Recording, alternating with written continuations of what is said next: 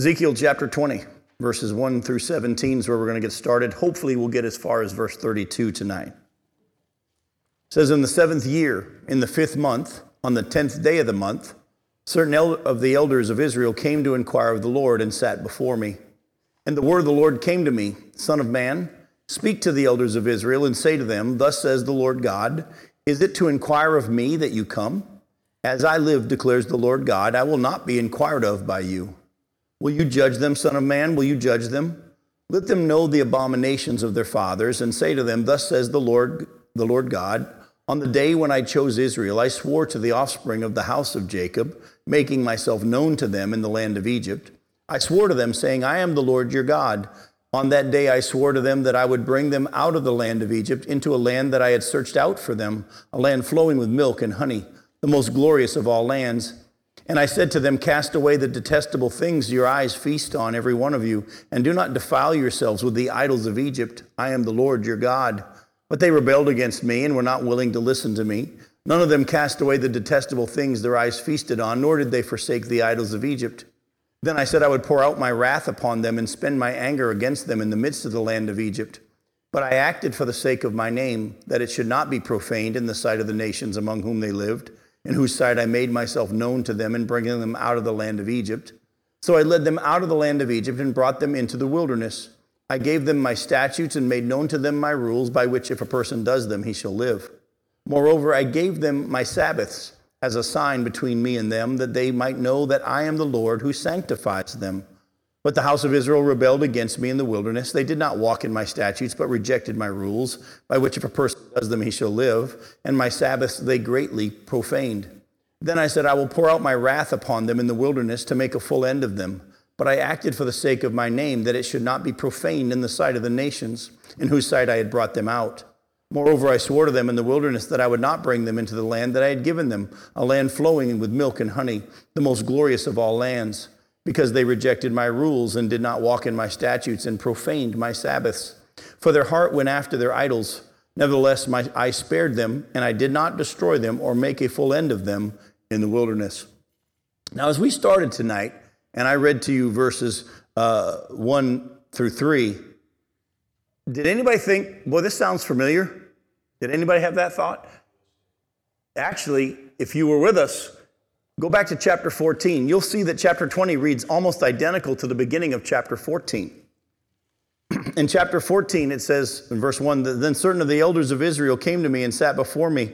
And the word of the Lord came to me, Son of man, these men have taken their idols into their hearts and set the stumbling block of their iniquity before their faces. Should I indeed let myself be consulted by them?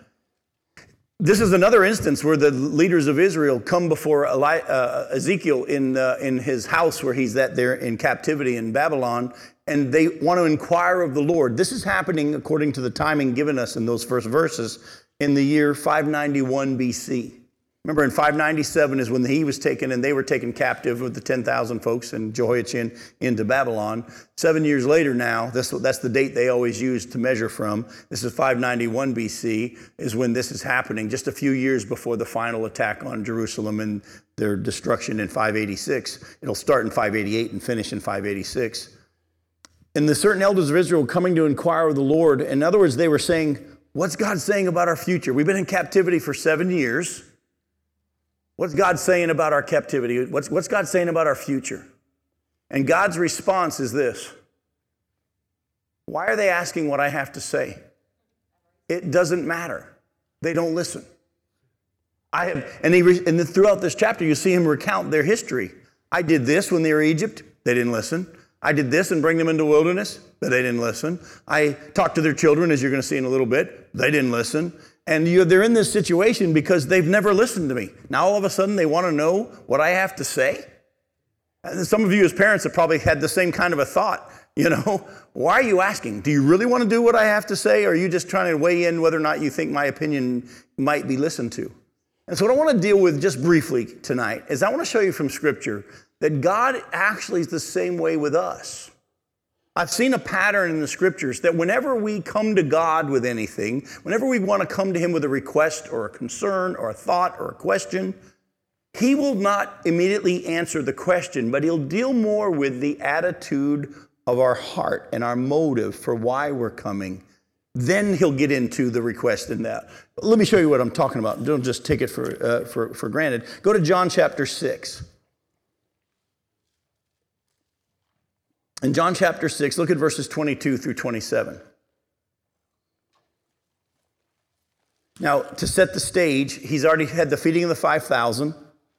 And uh, this is after he sent the disciples off in the boat. He's already gone up on the mountain to pray. He's already come down, walked on the water. They're on the other side. And verse 22 says, The next day, the crowd that remained on the other side of the sea saw that there had only been one boat there, and that Jesus had not entered the boat with his disciples, but that his disciples had gone away alone. Other boats from Tiberias came near the place where they had eaten the bread after the Lord had given thanks. So when the crowd saw that Jesus was not there, nor his disciples, they themselves got into the boats and went into Capernaum seeking Jesus. When they found him on the other side of the sea, they said to him, Rabbi, when did you come here? Jesus answered them, Truly, truly, I say to you, you are seeking me not because you saw signs, but because you ate your fill of the loaves. Do not work for food that perishes, but for the food that endures to eternal life, which the Son of Man will give to you, for on him God the Father has set his seal. In other words, they realized you know, the disciples went off in the boat. Jesus went up on the mountain, but now the next day they realize he's not here. So they head around the lake to go. And when they get there, they say, Jesus, how'd you get here? What are you doing here? And he goes, I actually know really why you're looking for me. You're not looking for me because you saw the signs and you think I'm the Messiah. You're looking for me because when I was on the other side of the lake, I fed you. And you're hoping I'll feed you again. That was the real motive for why they were doing what they were doing. You're in John 6. Go to John chapter 18. Look at verses 33 and 34. Jesus is standing before Pilate. John chapter 18, verse 33. So Pilate entered his headquarters again, and he called Jesus and said to him, Are you the king of the Jews? Jesus answered, Do you say this on, of your own accord? Or did others say, to, say it to you about me? In other words, why are you asking this question? Are you asking, Am I the king of the Jews because you think you may believe that I'm the one? Or are you just using that term because other people have used the term in your presence? In other words, why are you really asking this Pilate? And so, folks, I want you to see, and I'll show you another example from Scripture. When we come before God, don't be surprised that the first thing He deals with is why we're coming because he's the one who knows the real reasons, the attitudes, the reasons why we, we, we, we a lot of times can fool ourselves even into saying that our motives are pure, but he truly knows motives and pure, purity of motives. Uh, let me show you what I mean. You're in the Gospel of John, back up to chapter 2. Look at verses 23 through 25. Says, Now when he, this is meaning Jesus, was in Jerusalem at the Passover feast, many believed in his name when they saw the signs that he was doing. But Jesus, on his part, did not entrust himself to them because he knew all people and he needed no one to bear witness about man, for he himself knew what was in man. They believed in his name, yet he didn't entrust himself to them. Why? Because you remember the parable of the soils? How the seed falls on the rocky soil and springs up? But it wasn't real faith, it wasn't real belief. It was a temporary belief that wasn't real. And when trouble came, they went away. Just like we saw in John chapter 6. If you were to go on in John chapter 6, Jesus said to his disciples, Unless you eat my flesh and drink my blood, you have no part in me. Upon hearing it, many of his disciples said, This is a hard teaching. And they went away, stopped, no longer followed Jesus. And in this situation here, he knew, even though they believed, they didn't really believe. And so he didn't seal the deal. And what does the scripture say? Because he knew what was in man, he knew the heart of man. Go to James chapter 4.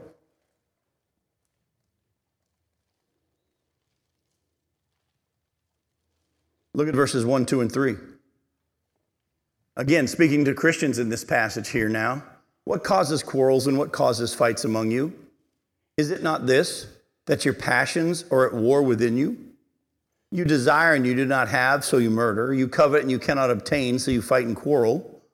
You do not have because you do not ask. But then you ask and you don't receive because you ask wrongly to spend it on your passions. In other words, he says sometimes you ask for stuff and, and you don't get it. Why? Because you ask with the wrong motive. If you knew your child was going to use something that you were going to give them for the wrong purposes, most likely you wouldn't give it to them if they asked, correct? Because you knew it's not good for them to get it. But if you knew that their purpose was good and what they're going to do with it was good, you probably would say yes. Listen closely. When God says to Ezekiel, Why are they inquiring of me? They haven't listened. He's really dealing with the real attitude of their hearts. And so instead of them, they came to Ezekiel and they said, Hey, what's God got to say? What's happening next for us? How long are we going to be in this captivity? What's, what, what's the word from the Lord? The word from the Lord was, All your life you've never really listened to me, so why are you asking now? What's really your real reason you want? Is it because you want to know what I have to say and obey me? Or is it you're just curious and just add this to one of your many things that you put into whether or not you make the decision for yourself? We're not going to turn there, but in Matthew chapter 15, verses 8 and 9, you remember Jesus said this. He said, These people honor me with their lips, but their hearts are far from me. He knows the attitude of our hearts. Now, as you're going to see as we close tonight, just like God is disciplining and shaping the people of Israel in this process, and we're going to get into it in much detail tonight as we close, as his children as well, he deals with us. Now, be reminded all the way through he loves you, he, he's already proven it, he's already sent his son to die for you, he's forgiven all your sins. Everything he does with you from now on is for your best and it's out of his hand of love. His wrath has been removed. It's going to be unpleasant at times because what he's really going to do is he's trying to conform you into the image of Jesus. Hasn't he predestined to do that according to Romans? He's predestined to conform us into the image of his son. Well, in doing so, even though we're forgiven, even though we're pure in the eyes of God and holy and righteous, we would all acknowledge that we still got some rough edges, don't we? We still struggle with this flesh. Every day our flesh gets up and we want to live for self. In that process, as you walk with the Lord, He's going to sometimes bring out your real heart. And you're not going to like it. And you're going to think, well, he's mad at me. No, he's known that. He's wanting you to see it so that you can acknowledge it and let him begin to take you where he wants you to be. He knows what's really going on, and that's what I want you to grasp. So now he go back to Ezekiel 20. Uh, God recounts their rebellious history as a nation. So I'm not going to take the time to reread these verses, but in verses 4 through 11, let me give you a summary. In verses 4 through 11, he tells about how they worshiped idols in Egypt and how God wanted to utterly destroy them there because of it, but he refrained from totally annihilating them. Why? Because of his own glory. Remember, he had already made promises to Abraham, Isaac, and Jacob. And if he had totally wiped them all out, those promises would never have been kept. He would have been a God who broke his promise. It would look bad for him. So the only reason is because of his promise that he has kept them going. Now, in verses 12 through 17, he brought them out into the wilderness to teach them to walk with him and to trust completely in him. All right, now let me just stop and just deal with that for a second. Think about it for a minute. Let this sink in. He had made promises to Abraham, Isaac, and Jacob. And because of God's orchestrating things, they ended up having to move to Egypt. And then once they're in Egypt, they become slaves. While they're there, they're worshiping idols and all this stuff. And then God does this amazing thing through Moses, where he preserves Moses and has Moses grow up in Pharaoh's household. But then at a certain time, he brings Moses back to lead them out. But why were they to go out? You remember? Moses was telling Pharaoh every time, God wants me to tell you to let my people go so they may come and what? Worship me. He was pulling them out to himself so that they would leave the idols in Egypt, leave all that stuff, and come be alone and worship him. Where did he bring them? Into the desert, into the wilderness. Oh, he had a promise. I'm going to bring you out of here and I'm going to bring you to a land flowing with milk and honey. We've already read earlier tonight how he said to them, it was a land that I had searched out. I mean, I, I had I'd done my work ahead of time. I'd done my reconnaissance. I, it's a place that I knew was going to be awesome. But he didn't bring them straight there. If you were to go back to Exodus chapter 13, you would see that he tells them, he says, Look, I could have taken you the short route to the promised land, but you would have had to go through Philistine country and you would have had to face war right away, and you weren't ready to face war, and you would have said, Let's go back to Egypt. By the way, does God know his kids or what? Because even though he brought them into the wilderness where they couldn't find their way back, what did they still say? Let's go back to Egypt. But why, if God said, do I want to bring you out and bring you to myself where you can worship me alone. Why did he lead them to a place where there was no food and no water? He wanted them to be dependent on him, which they wouldn't be if they went directly to the promise. Exactly. Did you catch that? Did you hear what Glenn said? He wanted them to be dependent on him alone, which they wouldn't have been if he'd brought them directly to the promised land. He was showing them, teaching them how to rest in him and his provision, because that's important. Because not only did he say that he brought them into the wilderness so that they would trust completely in him, look at verse 12. When they were in the wilderness, he gave them, it says verse, verse 12 of chapter 20, moreover, I gave them my Sabbaths as a sign between me and them, that they might know that I am the Lord who sanctifies them. You're going to notice as we keep reading later on throughout this whole chapter, God keeps saying two main things. They profaned my Sabbaths, and I wanted to utterly destroy them, but I didn't. When they're in Egypt, I wanted to destroy them, but I didn't. When they're in the wilderness, I gave them my Sabbaths, and I wanted to destroy them because they profaned my Sabbaths, but I didn't. Then, as you're going to see in the verses following, I to- talked to their children. They didn't listen. They profaned my Sabbaths, but I didn't destroy them either, and so on. So, what we're going to do tonight is I'm going to chase a rabbit. I've taught you before, I don't like chasing rabbits, but there's two reasons why you should be allowed to chase a rabbit. Remember? If you can catch it, and if you catch it, it tastes good. Well, we're going to chase a rabbit tonight that you can catch, and it's going to taste awesome.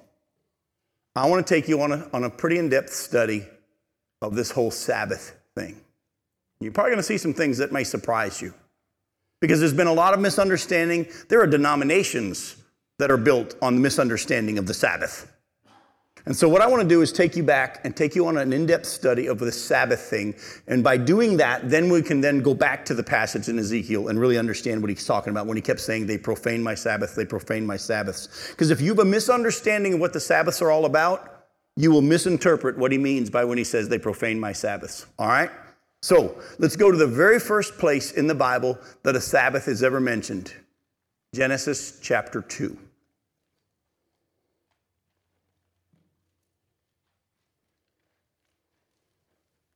Genesis chapter 2, look at verses 1 through 3. It says, Thus the heavens and the earth were finished, and all the host of them.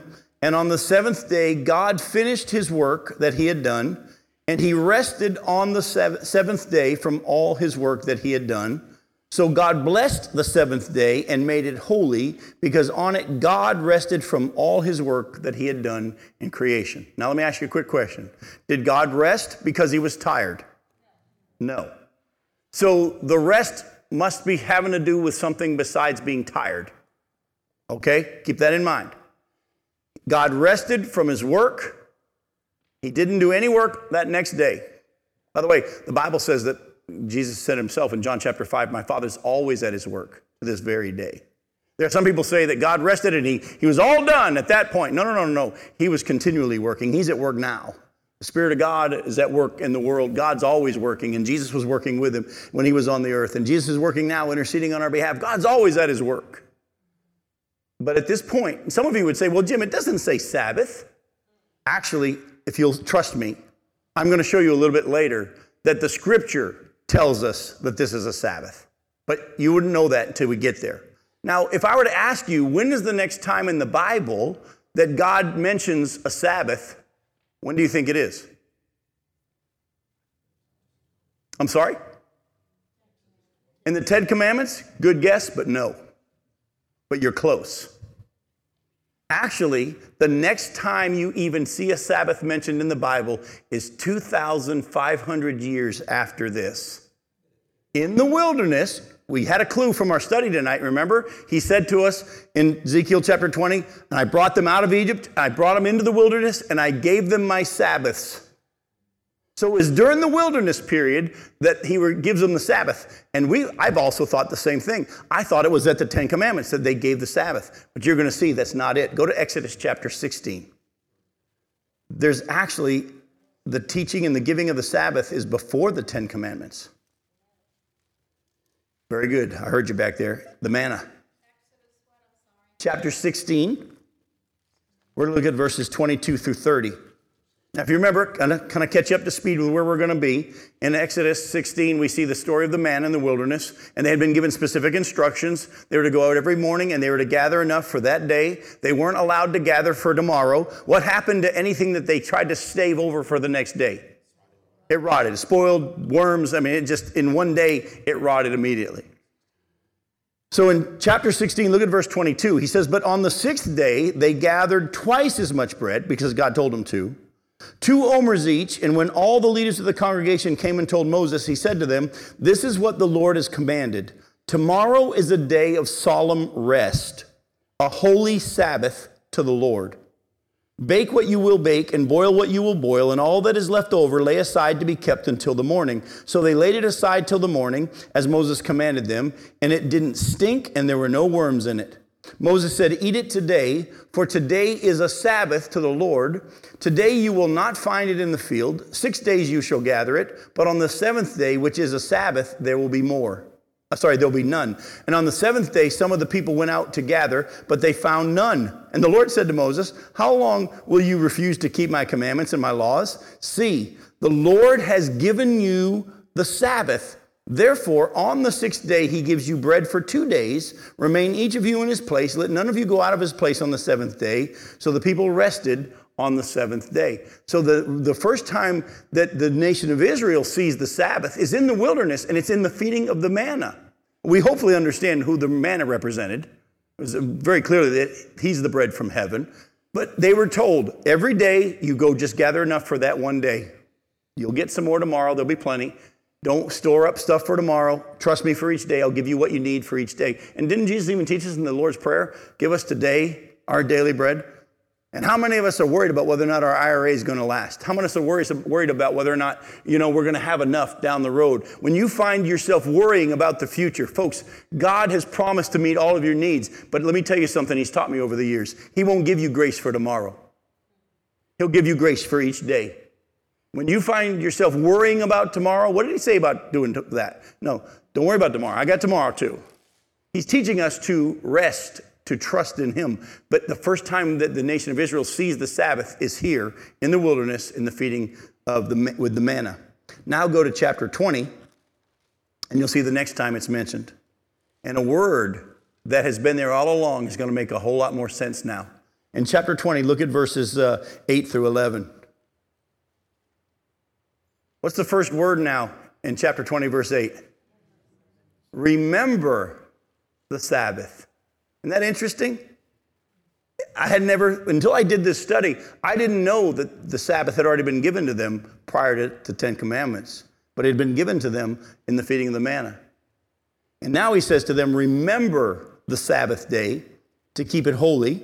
Six days you shall labor and do all your work, but on the seventh day it's a Sabbath to the Lord your God. On it you shall not do any work, you or your son or your daughter or your male servant or your female servant or your livestock or the sojourner who's within your gates. For in six days the Lord made heaven and earth and the sea and all that is in them, and rested on the seventh day. Therefore the Lord blessed the Sabbath day and made it holy. Do you see now why I can tell you that Genesis chapter 2 was the first Sabbath? Because Exodus chapter 20 tells us that Genesis chapter 2 was the first Sabbath, because it's, the scripture tells us that.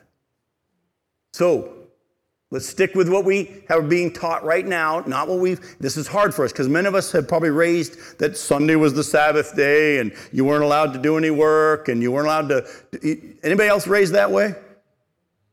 It's not what the scripture taught at all. And I'm going to show you clearly as we go into this some more. All right?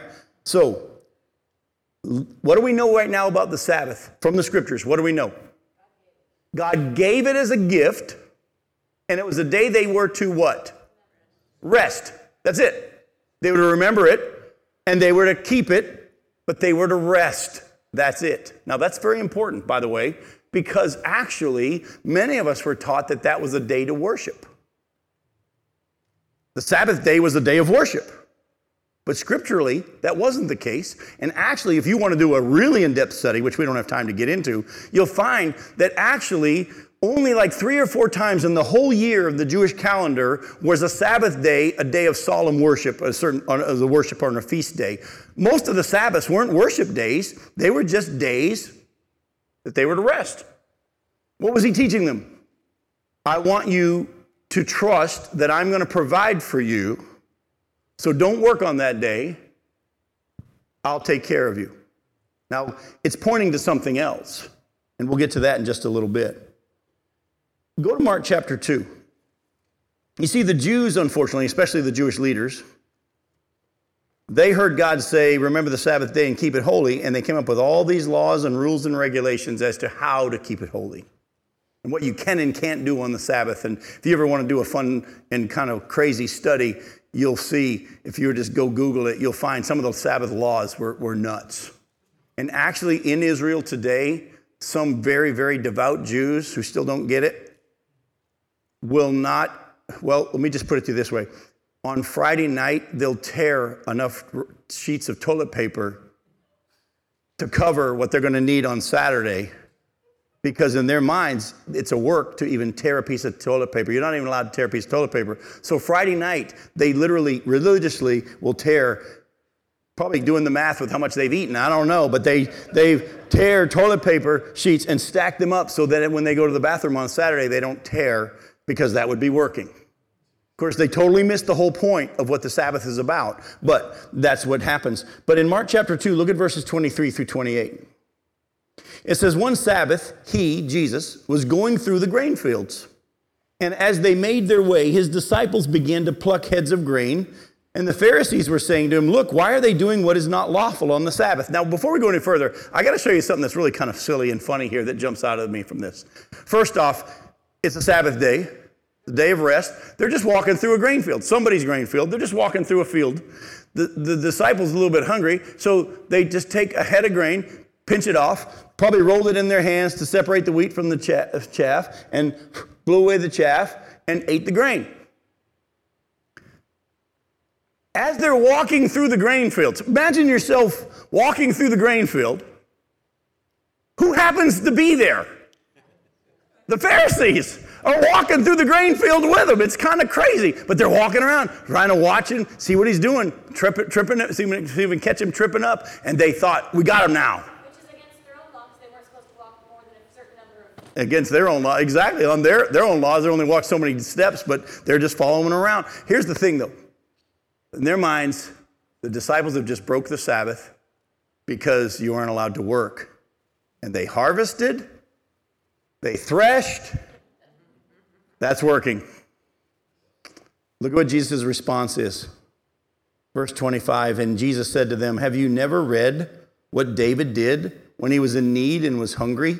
he and those who were with him, how he entered the house of God in the time of Abiathar the high priest, and he ate the bread of the presence, which is not lawful for anyone, but for the, only the priest to eat. And he also gave it to those who were with him. And then Jesus said to them, The Sabbath was made for man, not man for the Sabbath. So the Son of Man is Lord even of the Sabbath. In other words, Jesus says, You, you, you guys, you you get all upset for the fact that they ate some grain on the Sabbath. You think they've broken your laws. Do you not remember how I told you that this bread of the presence was only to be eaten by the priest that was in the temple? But if you remember back in the time when David was and his men were running from Saul and they were hiding and they were really hungry, they went to the temple and they asked Abiathar the high priest to give them the bread of the presence and he gave it to them and they ate it and their disciples. I never said they got in trouble for that. And then he makes an interesting statement. He said, The Sabbath was made for man. It's a gift to man, not man to meet the Sabbath regulations.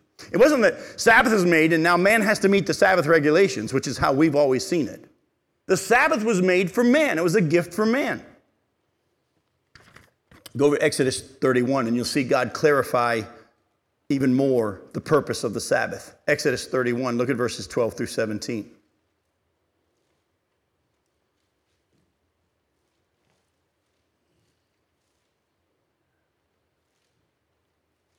Exodus 31, starting in verse 12. And the Lord said to Moses, You are to speak to the people of Israel and say, Above all, you shall keep my Sabbaths. For this is a sign between me and you throughout your generations, that you may know that I am the Lord, that I, the Lord, sanctify you. Does that sound familiar? Isn't that what we saw in Ezekiel 20? I gave them my Sabbaths as a sign between me and them, that they may know that I am the Lord who sanctifies them. That's important. We'll come back to that. He said, You shall keep the Sabbath because it is holy for you. Everyone who profanes it shall be put to death. Whoever does any work on it, that soul shall be cut off from among his people. Six days shall work be done, but the seventh day is a Sabbath of solemn rest, holy to the Lord. Whoever does any work on the Sabbath day shall be put to death. Therefore, the people of Israel shall keep the Sabbath, observing the Sabbath throughout their generations as a covenant forever. It's a sign forever between me and the people of Israel that in six days the Lord made heaven and earth, and on the seventh day he rested and was refreshed. All right? So now we get a little more information. What we just saw earlier in Exodus, uh, sorry, Ezekiel chapter 20, he said, I gave them the Sabbaths as a sign between me and who? Israel, me and the Jews. If it's to be a sign between God and everybody, then it's not a special sign. It's a sign between God and the Jews. And it's to be a sign that shows that He's the Lord who what? sanctifies them. That's interesting. How is that tied to sanctification? We'll get, it a, get to it in a little bit. But he said, I want you to work for six days and take this seventh day as a day of rest, do nothing. And it's a sign that I'm the God who sanctifies you. Now, sets you apart, makes you holy. It's a very important thing. Now, this was never to be a sign between God and the church. Never ever, ever. I'm going to show you two passages of scripture to show you what I mean. Go to Colossians chapter 2. In all my years of growing up in legalistic churches that taught that we had to keep the Sabbath because Sunday was the Sabbath. And then there's arguments over is Sunday the Sabbath or is Saturday the Sabbath? You know what I'm saying? Have you ever heard Christians argue over that? How come nobody ever preached on Colossians chapter 2, verses 16 and 17? It can't be any more clear. Colossians chapter 2, verses 16 and 17, Paul says, Therefore, let no one pass judgment on you in questions of food and drink, or with regard to a festival, or a new moon, or a Sabbath. These are a shadow of the things to come, but the substance belongs to Christ. Now, that's another interesting tip now that we can go as we get into a study of the Sabbath. It's very important that we understand this. The Sabbath was pointing to Christ. It's a sign between God and Israel that He's the Lord who sanctifies them. And now we see that it points to Jesus, and the church was not to be judged on whether or not they kept a Sabbath because the reality's been found in Christ. And if we're in Christ, the Sabbath regulations have already been met through Christ. Therefore, we're not to have been judged on whether or not we kept a Sabbath. But let me show you another verse from that as well. Go to Romans chapter 14. And we're going to look at verse 5. Paul's dealing in chapter 14 of Romans with Christians who are fighting with each other over whether or not you should eat meat sacrificed to idols and whether or not eating vegetables or, or, or, meat and all this kind of stuff. And look at what it says in chapter 14. We'll start in verse 4. In chapter 14, verse 4, he says, Who are you to pass judgment on the servant of another? It's before his own master that he stands or falls, and he will be upheld, for the Lord is able to make him stand. Then in verse 5, he says, One person esteems one day as better than another, while another esteems all days alike. Each one should be fully convinced in his own mind. The one who observes the day observes it in honor of the Lord. The one who eats, eats in honor of the Lord, since he gives thanks to God, while the one who abstains, abstains in honor of the Lord and gives thanks to God. For none of us lives to himself, and none of us dies to himself. For if we live, we live to the Lord. If we die, we die to the Lord. So then, whether we live or whether we die, we're the Lord's. For to this end Christ died and lived again, that he might be the Lord, both of the dead and of the living. And he goes on and keeps saying, Why are you passing judgment on your brother? But look at what he says. He says, Some of you are going to consider every day as the same. Some of you are going to think one day is more special than another. Each needs to be fully convinced in their own mind. Why is it okay for some people to think that there's no such thing as a Sabbath day? Because I had people come up to me after I taught this last night and say, Well, doesn't the Ten Commandments say that you're to keep a Sabbath day?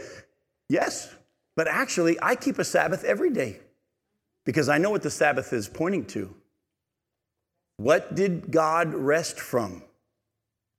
He rested from his work. And he set a time. I'll give you a little hint there. He set a time or a day when you can rest from having to work so that God would sanctify you. Is that not all the pieces that have come together? God set a day or he set a time in which there will be a time that the provision for you will be made so that you no longer have to work, but you can rest and receive sanctification given to you from God. They, as the Israelites, were to have a special day, which was pointing to Christ. But once you come to faith in Christ, you're no longer obligated to keep that day. Why? Because the reality has been found. And if you're not quite sure what I'm talking about, let's go to Hebrews chapter 3 into chapter 4. And all the Ten Commandments are repeated in the New Testament except the Sabbath? I'm sorry? They're all, even the Sabbath is repeated. I mean, not, not always, we're keeping it. Well, and, and actually, yes, you're still keeping the Sabbath. Are you resting in, in Christ for your salvation? Then you're keeping the Sabbath. Listen closely. We hear the word day and we're thinking that number day of the week. The word day also means time period. The Sabbath, there was a Sabbath day, but that Sabbath day was pointing to a Sabbath time period. You understand what I'm saying? When we rest from, I'm no longer trying to earn my way to heaven, folks. I used to think I had to be good enough. I don't anymore. I've ceased working, and I'm totally trusting in God to provide for me. And therefore, I am keeping the Sabbath. I keep it every day. Every day I wake up and say, Thank you, Lord, for my salvation. I'm honoring the Sabbath. Let me show you what I'm talking about. Go to Hebrews chapter 3. By the way, some of you might say, I still think we need to have a special day. What did Paul say in Romans 14? Knock yourself out. Go for it. Don't look down on the people that don't. And those of you that feel free enough not to have a special day, don't judge those who do. The same Lord is Lord of all of us. And if it makes some of you feel better to have a special day that you rest, go for it. But we aren't to judge each other because we're no longer to let anybody pass judgment on whether or not we keep a Sabbath. The reality's been found in Christ. I don't know about you. I found that I'm pretty good at resting a lot throughout the week, not just one day. I like naps. I like to, I've learned how to not work and then play. I've learned how to mix my play in with my work, and I have learned to rest and I've enjoyed walking with the Lord. And you you work, but it's fun for you, isn't it? When you're out there on the on the airboat, it's your job, but it's also you love it. When you're taking people hunting and doing your guide work that you'll be paid for, it's your income. It feels like play to you, doesn't it? That's the whole point. When we rest in Christ, all of life is a Sabbath. It's a rest. And that's what it was pointing to. Go to Hebrews chapter 3. Let me show you what I'm talking about. Now, in Hebrews chapter 3, starting in verse 7, the Hebrew writer says, Therefore, as the Holy Spirit says, today, this was written in the book of Psalms, today, if you hear his voice, do not harden your hearts as in the rebellion on the day of testing in the wilderness, where your fathers put me to the test and saw my works for 40 years. Therefore, I was provoked with that generation, and I said, They always go astray in their heart, they have not known my ways. As I swore in my wrath, they shall not enter my rest. We hear that and we think he was talking about the promised land. But as the Hebrew writer is about to point out, if years after, hundreds of years after the promised land, David writes, Today, as an offer of rest, that means it's still being offered, correct? So the rest must not have been talking about the promised land, must be talking about something else. And that's what he goes on and says. Look at verse 12. Take care, brothers, lest there be in any of you an evil, unbelieving heart leading you to fall away from the living God. But exhort one another every day as long as it's called today, that none of you may be hardened by the deceitfulness of sin. For we have come to share in Christ if indeed we hold to our original confidence firm to the end. As it is said, today, if you hear his voice. Do not harden your hearts as, you, as in the rebellion. For who were those who heard and yet rebelled? Was it not all those who left Egypt led by Moses? And with whom was he, God, provoked for 40 years? Was it not with those who sinned, whose bodies fell in the wilderness? And to whom did he swear that they would not enter his rest? But to those who were disobedient. So we see that they were unable to enter because of unbelief. It wasn't their disobedience is why they were unable to enter. Their disobedience was evidence of their unbelief. In other words, the reason they didn't do what he said was they didn't believe that what he said was right or best. They weren't unable to enter the rest because of disobedience. They were unable to enter the rest because of what? Unbelief. Now keep reading into verse 4, chapter 4. Therefore, while the promise of entering his rest still stands, let us fear lest any of you should seem to have failed to reach it. For good news came to us just as to them, but the message they heard did not benefit them because they weren't united by faith with those who listened. For we who have believed enter that rest. As he has said, As I swore in my oath, they shall not enter my rest.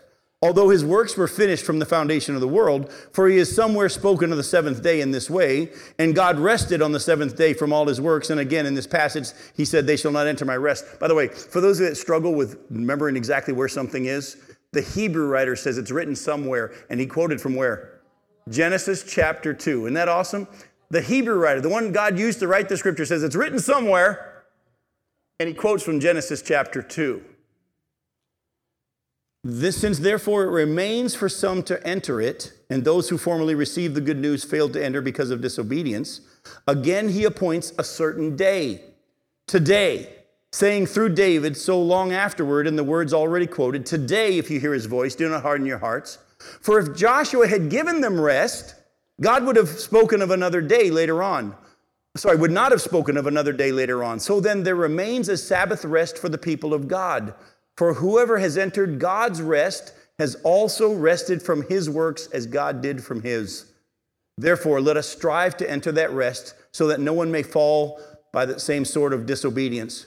For the word of God is living and active and sharper than any two edged sword, piercing to the division of soul and spirit, joints and marrow, and discerning to the thoughts and the intentions of the heart. And no creature is hidden from his sight, but all are naked and exposed to the eyes of him to whom we must give an account. Did you see it? Look again at verse 9. So then, there remains a Sabbath rest for the people of God, for whoever has entered God's rest has also rested from his works as God did from his. How do you observe the Sabbath now as a believer in Jesus Christ? You stop trying to work for salvation. You receive it by faith, and you just rest in the fact that you have been given sanctification. Remember, it was a sign between God and Israel so they would know that He is the Lord who sanctifies them. What have we done? Same thing the Pharisees did.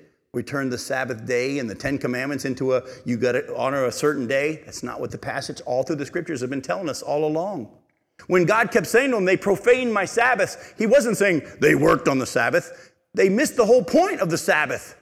What was it pointing to? God would provide and sanctify them. And it's resting from our work to get to heaven. I still deal with too many people today around the country that I ask them, if you died, would you go to heaven? They always say, Yeah. And I'd say, Why? And they say, Because I believe in Jesus and I'm trying to live a good life. Has that person re- entered into his rest? Or are they still trying to work? I can look you in the eye and say, If I died today, I'm going to heaven. You know how I know? Because Jesus has taken care of it all. I don't try to earn his, my salvation anymore. It's been taken care of. I received it, and I am honoring and remembering the Sabbath every day, hopefully, of my life. Now, if some of you feel better to take a day where you consider it a Sabbath day, do it. But don't think that everybody else needs to do it too. You understand? We're all walking with the Lord, and He's to lead us and guide us. Now, let's get back to Ezekiel chapter 20 because we got 15 minutes to get the rest of it done. Any questions, by the way, along that line that you might want to ask because we're done chasing the rabbit. Hopefully, it tasted good. I liked it. Let's hear it. He, prior to 1128, he's talking about woe to those who thought that they could, that they thought they were getting where they needed to be, except taking, but not by taking on Christ. Exactly. All who are weary and heavy laden. Let me give you rest. Yes. Yes. Definitely it. Definitely it. That's the rest. All the way through the scripture, he will give you rest, salvation. Now, as you know, for those of us who enter that rest, there's work. But hopefully, you're not working in order to be pleasing and earning salvation. You're working and resting at the same time because you've entered that rest. Exactly. I'm glad you brought that out. The rest day is a time period that was available in Christ, and all who have received Jesus as Savior has entered that rest. Why did those people in the wilderness not enter? Because of unbelief. Because of unbelief. Chapter 20 of Ezekiel, look at verses 18 through 32. Go ahead. They showed their spiritual condition, By what? the Is- Israelis, by honoring the Sabbath. By still thinking that they're going to do a Sabbath day, they're showing their, their spiritual condition. Yes. But at the same time, as you're going to see during the millennial kingdom, he still wants them to do that because it's a way of showing their rest in him. They were, yeah. They, they were provoking in lots of ways by not listening to him, by working, by doing all that stuff. They provoked him. We saw in, the story in Ezekiel, uh, sorry, uh, Exodus 16, where he had told them, don't go collect any tomorrow. There'll be enough on the day before. And they went out the next day to go collect it. And he got mad and he said, when are you going to, when are you going to listen? When are they going to listen? Yep. Ezekiel 20, verses 18 through 32. So then I said to their children, remember the parents weren't allowed to go into the, into the promised land. And I said to their children in the wilderness, Do not walk in the statutes of your fathers, nor keep their rules, nor defile yourselves with their idols. I am the Lord your God. Walk in my statutes and be careful to obey my rules, and keep my Sabbaths holy, that they may be a sign between me and you, and that you may know that I am the Lord your God. But the children rebelled against me. They didn't walk in my statutes, and were not careful to obey my rules, by which if a person does them, he shall live. They profaned my Sabbaths. Then I said I would pour out my wrath upon them and spend my anger against them in the wilderness, but I withheld my hand and acted for the sake of my name, that it should not be profaned in the sight of the nations in whose sight I had brought them out. Moreover, I swore to them in the wilderness that I would scatter them among the nations and disperse them through the countries, because they had not obeyed my rules, but had rejected my statutes and profaned my Sabbaths. And their eyes were set on their fathers' idols. Moreover, I gave them statutes that were not good and rules by which they could not have life. And I defiled them through their very gifts and their offering up all their firstborn, that I might devastate them. I did it that they might know that I am the Lord. Therefore, Son of Man, speak to the house of Israel and say to them, Thus says the Lord God, In this also your fathers blasphemed me by dealing treacherously with me. For when I had brought them into the land that I swore to give them, then wherever they saw any high hill or any leafy tree, there they offered their sacrifices, and there they presented the provocation of their offering. There they sent up their pleasing aromas, and there they poured out their drink offerings. I said to them, What is the high place to which you go? So its name is called Bamah, which means high place, by the way, to this day. Therefore, say to the house of Israel, Thus says the Lord God, Will you defile yourselves after the manner of your fathers and go whoring after detestable things? When you present your gifts and offer up your children in fire, you defile yourselves with all your idols to this day. And shall I be inquired of by you, O house of Israel? As I live, declares the Lord, uh, Lord God, I will not be inquired of by you. What is in your mind shall never happen. The thought, let us be like the nations, like the tribes of the countries, and worship wood and stone. Now, let me just tell you, before I break down the last section that we have here that I've just read, I can't wait till next week. Because next week in verse 33, you're going to see God say, As I live, remember what he's just said. This will never happen. You have this thought that you want to be like all the other nations around you. I'm not going to let it happen. And he says in verse 33 and following, and I can't wait to get to it, it gets into the detail. He says, I'm going to, with a strong arm and wrath, I'm going to take the Jews and I'm going to make them obey me. I'm going to make them worship me. We know when that's going to happen by the end of the tribulation period when he's going to do it. But he says, listen closely, and I want you to hear because he's speaking to us as we close tonight. I will not let you live like the world. I I'm not going to let that happen. So, to get to where we need to close, let me just give you a little summation of the verses like I just did. Verses 18 through 24. God says he spoke to the children of the parents in the wilderness, telling them not to follow the idols of their fathers, but they did just as their parents had done. And again, God once again kept them from a deserved utter destruction or annihilation, but He told them that they would be scattered and exiled from the land because of their disobedience. And of course, as you know, that's what they're experiencing right now uh, in this time period that we're studying here in Ezekiel. In verses 25 through 32, he says some very interesting things. He says, So I gave them statutes that weren't good and rules by which they couldn't have life. So, what it means is this God's, God let them do all that was involved in worshiping their idols so they would see that He was God and that He was right. He wasn't a God who would make them offer up their firstborn children, even though they did all that, that their idols requested. What happened to them? Even though they worshiped the idols, did everything the idol, their idols said they had to do. They offered their firstborn children in the fire, and, and they did all this stuff, and they worshiped the idols. By the way, what happened? Did they, were they blessed because of it? No. In other words, what he said was, they kept wanting to not listen to me and do this other stuff, so there came a point where I just let them. I gave them statutes and rules they couldn't live by. I let them do all that stuff. And they ended up in no crops, famine, drought. You know why they ended up in famine and drought? I'm sorry?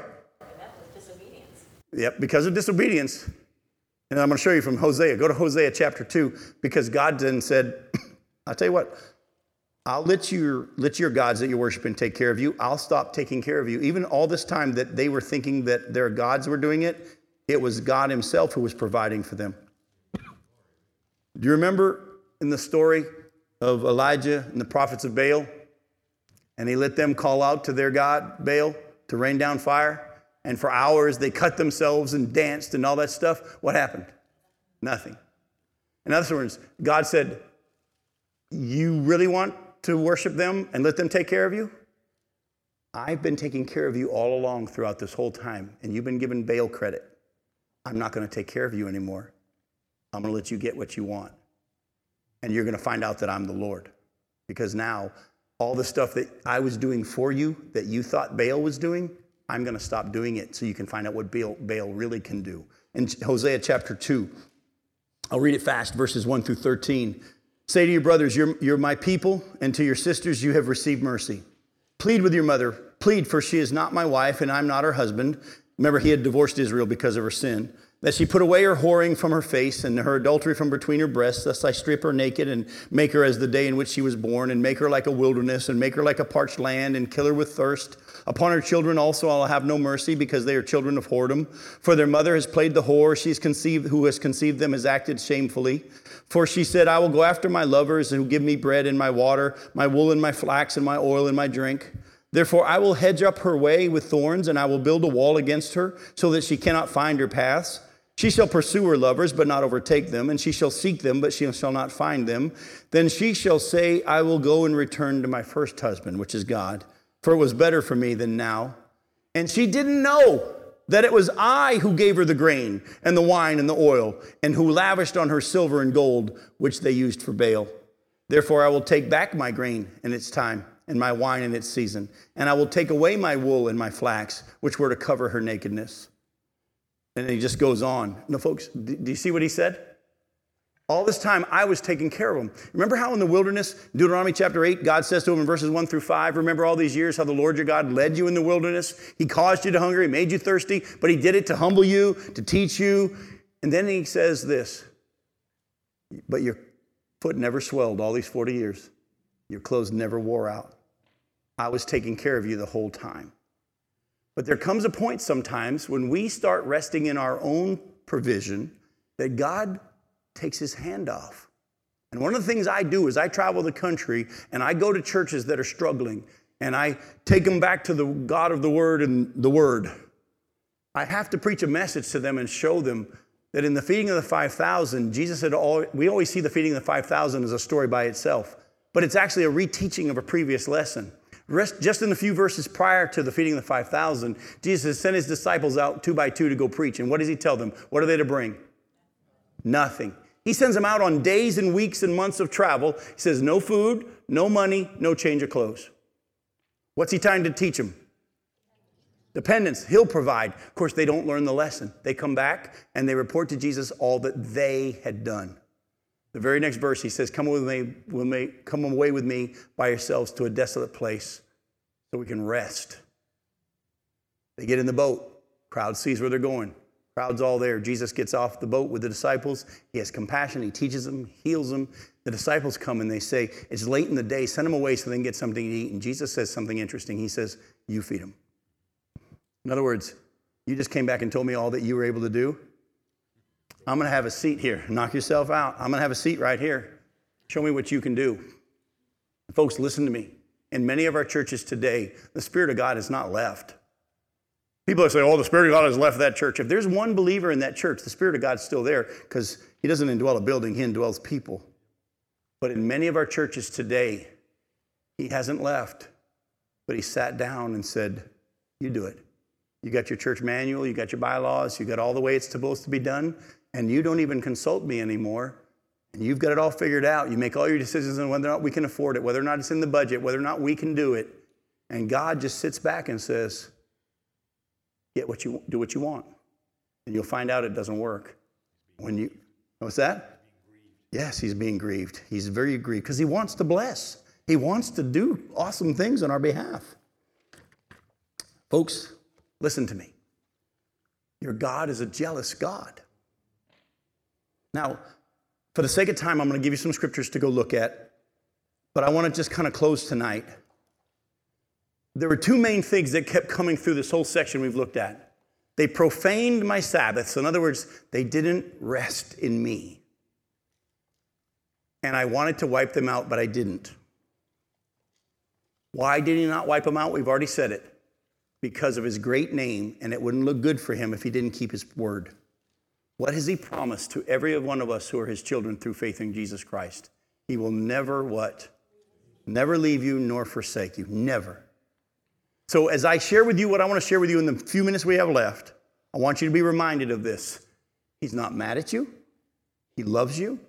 He's proven His love for you in the fact that He sent His Son to die for you when you were His enemy. How much more now will you receive His love? But His love sometimes is not pleasant because He's shaping and disciplining. Why? Because He is a jealous God. He wants you to rest in Him, not just for your salvation but in everything. He wants to be who you trust in at all times. He wants to be the God that if you walked out tonight and someone stole your car, your first reaction would be, Lord, they stole your car. Seriously that everything that you have is from Him and everything you need will be from Him. And your reaction is, I don't need to worry because my God will supply and He will take care. And when you rest in Him, that's what He wants. By the way, is that our natural reaction? Our natural reaction is to live for self, to figure out how we're going to fix it, how we're going to do it. And He's going to, because He's a jealous God, walk you through a process of teaching you how Oh, he might lead you into a wilderness.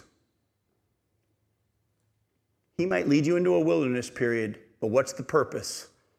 Teach you. He is the one to depend on. Isn't that what happened to Jesus at the beginning of his ministry? He was led of who? The Spirit into the wilderness. Why? Because even Jesus was given the test. Are you going to accomplish what I've got for you to do, Jesus, in your own strength? Or are you going to rest in me doing it through you? And if God would lead Jesus through times of testing and wilderness, don't be surprised if he does that with us. So write these scriptures down. I'm going to tell you what they refer to. John chapter 6, verses 35 through 40. John chapter 6, 35 through 40, Jesus clearly says, I will lose none that the Father has given me one of the most provable, you can't lose your salvation scriptures. There are so many that talk about that, but there's none that trumps Jesus saying, Anyone that comes to me, the Father gives me, I will never, ever cast him out. So if you've been given to Jesus, can you lose your salvation? Impossible. Jesus will never cast you out. James chapter 4, verses 4 through 10. We just ended up in verse 3 where it talks about how you don't receive because you ask with the wrong motives. The very next verse, he says, You adulterous people. Don't you know that friendship with the world is enmity with God? And how don't you realize that the spirit that lives within us is jealous when we don't rest in him? James chapter 4, verses 4 through 10. Hebrews chapter 12. I already referred to that as I was talking to you tonight. Hebrews 12, verses 5 through 11, which talks about how we've, we need to be reminded of the word of encouragement that addresses us as sons and not take lightly the Lord's discipline because he disciplines those who he loves and are his children. That's Hebrews 12, 5 through 11.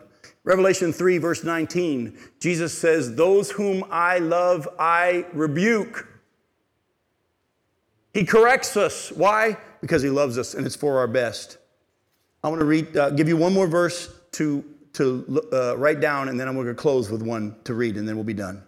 Write this one down Psalm 119, verses 65 through 68. The psalmist there says, Before I was corrected, I went astray. But after you corrected me, I found out you're good. Isn't that amazing? Before I was corrected, I went astray, but after you corrected me, I found out you were good. Let's close tonight with Psalm 94, verses 8 through 14.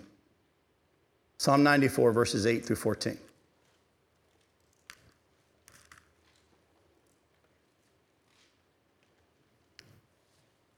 Understand, O dullest of the people.